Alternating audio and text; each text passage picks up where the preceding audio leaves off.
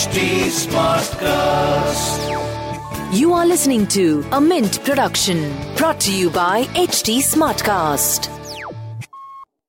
Hi, Why Not Mint Money is a daily podcast on personal finance that helps you get smart about managing money. We help you understand basic money concepts to keep you from making bad money mistakes. Why Not Mint Money is your one stop solution to money matters. So, let's get started. Welcome to your money journey.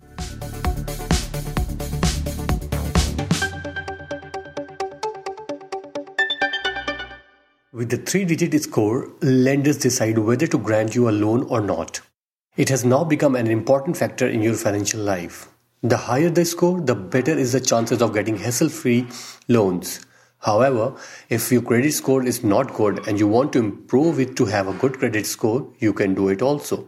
But for that, you should understand that it takes time. Hello and welcome to Why Not Mint Money.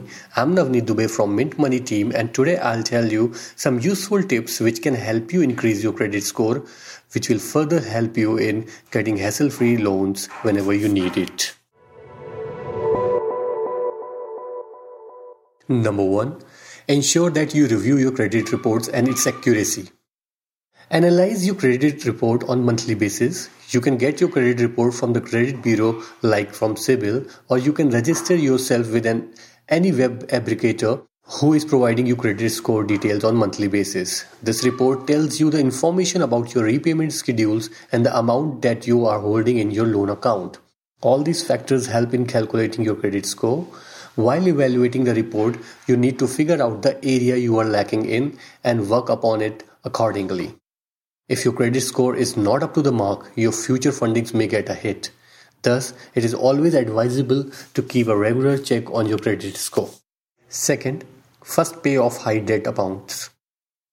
Look into the factors that can help in improving your credit score. One of the best way to make a favorable impression on your credit score is to pay the bigger debt first. Try keep your credit utilization ratio below 30%. This is basically the amount of credit you have taken divided by the total revolving credit available. You can be in a much better position if the ratio is kept below or around 10% normally. 3. Avoid making late payments. To be on the right track, always set alert which are related to ro- loan repayments and credit card repayments.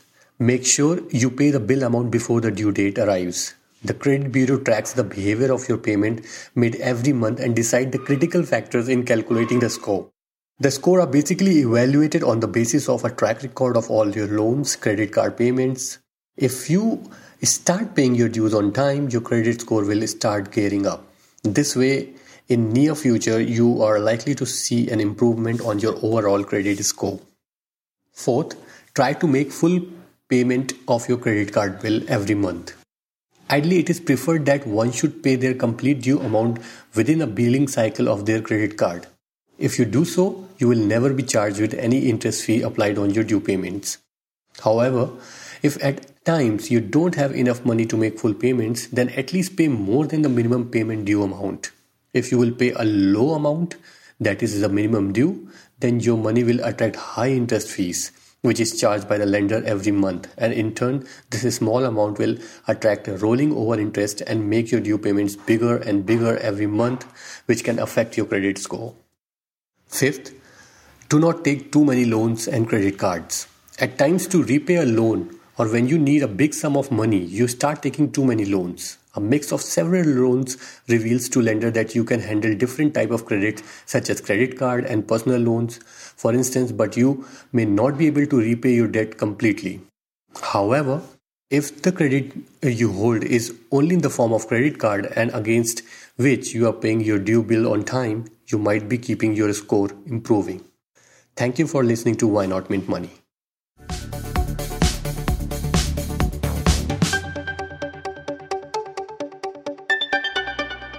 Thanks for listening in. We're also available on livemint.com. And if you're old school, then do pick up a copy of Mint for some insightful coverage.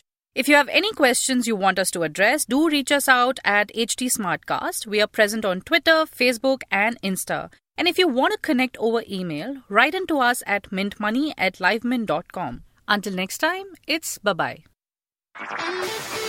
This was a Mint production brought to you by HT Smartcast. HT Smartcast.